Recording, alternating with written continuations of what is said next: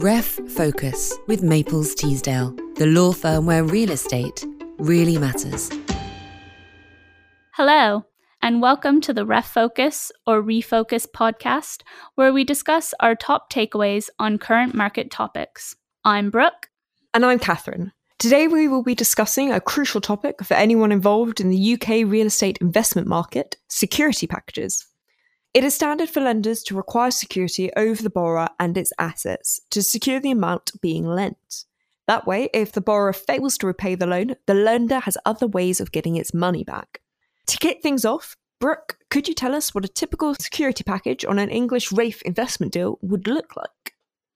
The fundamental document in an English security package is the debenture, which grants a lender a fixed and floating charge over all of a borrower's assets and undertakings.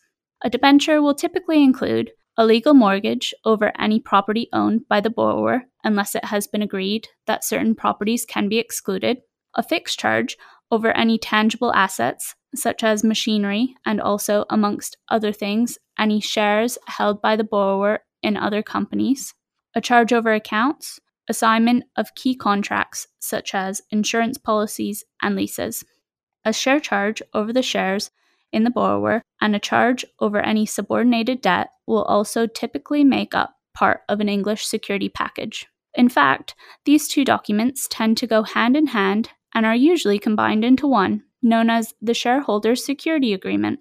The share charge is granted by the shareholder of the borrower in favor of the lender. The share charge provides the lender with soft controls during the life cycle of the loan. For example, the shareholder is obliged to vote in accordance with the lender's wishes.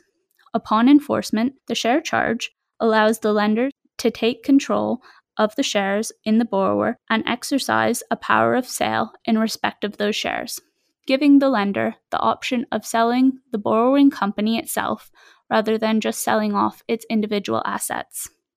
The charge over subordinated debt grants the lender a charge over any subordinated debt owed by the borrower to a third party, who is usually the shareholder.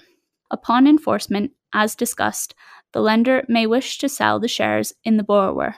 The charge over subdebt allows the lender to transfer the subdebt to an incoming purchaser as part of a corporate sale, meaning that the existing debt shouldn't be a reason for a reduction in purchase price. Now, let's delve into the borrower's checklist. What does a borrower need to organize? Firstly, in relation to the security taken over any shares in the borrower, a borrower will need to provide, or procure that the shareholder provides, to the lender signed undated stock transfer forms, the original share certificates, and a copy of the register of members. The latter will confirm who the relevant shareholders are, and the signed undated stock transfer forms and share certificates will allow the lender or its nominee, upon enforcement, to become the shareholder of that company. Lenders will also want to see the documents which make up a borrower's operational backbone, being any material contracts and or leases. The lender will want these documents so that they understand a borrower's business and commitments, but also to ensure that they take security over all of the necessary agreements. In addition, borrowers must also provide lenders with any shareholder or third party loans, so that the shareholder's security agreement, or if applicable, separate charge over any sub debt, sufficiently covers all debts owed by a borrower to any third parties. Now, when it comes to opening bank accounts, it is best to start this process early, as it can be both onerous and time consuming. The loan agreement will specify what accounts are needed, for example, a rent account, general account, disposal account, and the signing rights for those accounts. It is not unusual for some of the accounts to be subject to the control of the lender, so the necessary bank mandates will need to be completed to effect this. The lender will then take security over the accounts and require a notice to be served on any third party account bank, informing them that the accounts are charged and detailing how the accounts need to be operated. As part of the CP process, the lender will require that the account bank, if a third party bank, acknowledges this notice, which the borrower again must procure. And again, it's a potentially time consuming activity.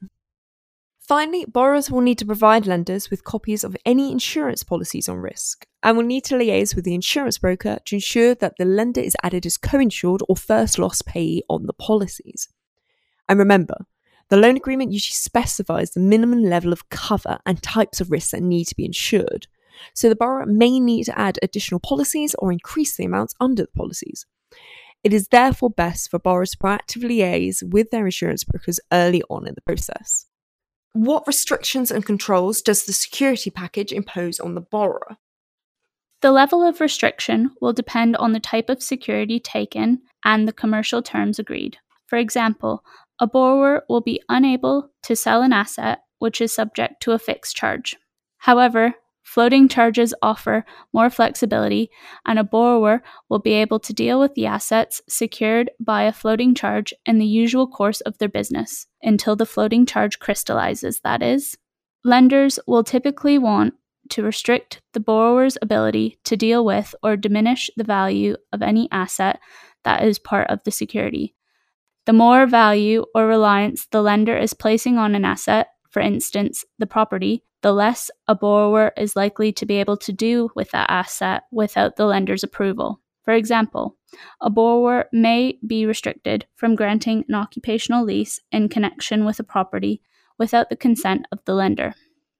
Security agreements will also typically contain a negative pledge clause, which contractually prevents borrowers from creating security over any of the secured assets, helping to ensure that a lender's interests are safeguarded.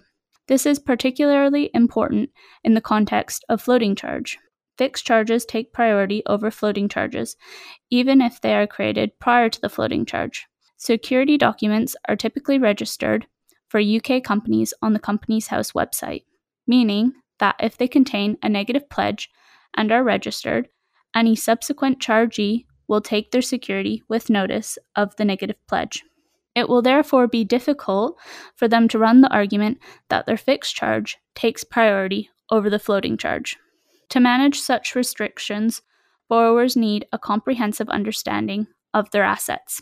Negotiating permissible uses upfront and maintaining open lines of communication with the lender are a crucial step to ensure that borrowers can utilize their assets effectively without breaching any terms. Katherine, are there any ongoing administrative obligations to be aware of under the security documents? Yes, notices are the key issue to keep in mind. A debenture often requires the borrower to serve a notice in respect of any material agreements assigned, for example, a lease, on the counterparty to such agreement. This is a day one obligation in relation to existing contracts, but also an ongoing obligation. So, if, for example, a borrower enters into a lease during the term of the loan, they may be required to serve a notice on the tenant. Now, Brooke, what final top tips can you give us? Borrowers need to carefully assess their assets and agreements and determine what flexibility they need to deal with them during the term of a loan and therefore what security can be offered to a lender. It is not in either the borrower's or the lender's interest to make the security so restrictive that it makes the operate of the borrower's business unworkable. So it is a balancing act between protection and operational practicalities. Further, borrowers and lenders can potentially negotiate when tenant notices are served. In some scenarios, it isn't feasible or sensible for notices to be served on day one examples of which include if the property is a shopping center where there are so many tenants, there isn't much point in serving the notices on all of the tenants, bar the anchor tenants, or where there is a high turnover of tenants. In these situations, the borrower and lender can agree that any tenant notices will instead be served on an event of default or prepared and held in escrow. Finally, when a borrower repays secured debts, in full, it should ensure that all charged assets are released from any security granted over them by obtaining a deed of release, and that any documents deposited with a lender as part of that security, such as share certificates, stock transfer forms, and any property or title documents, are returned to the borrower. The borrower should make the necessary filings at any public registers, for example, at Companies House and the Land Registry, to ensure the registers are updated.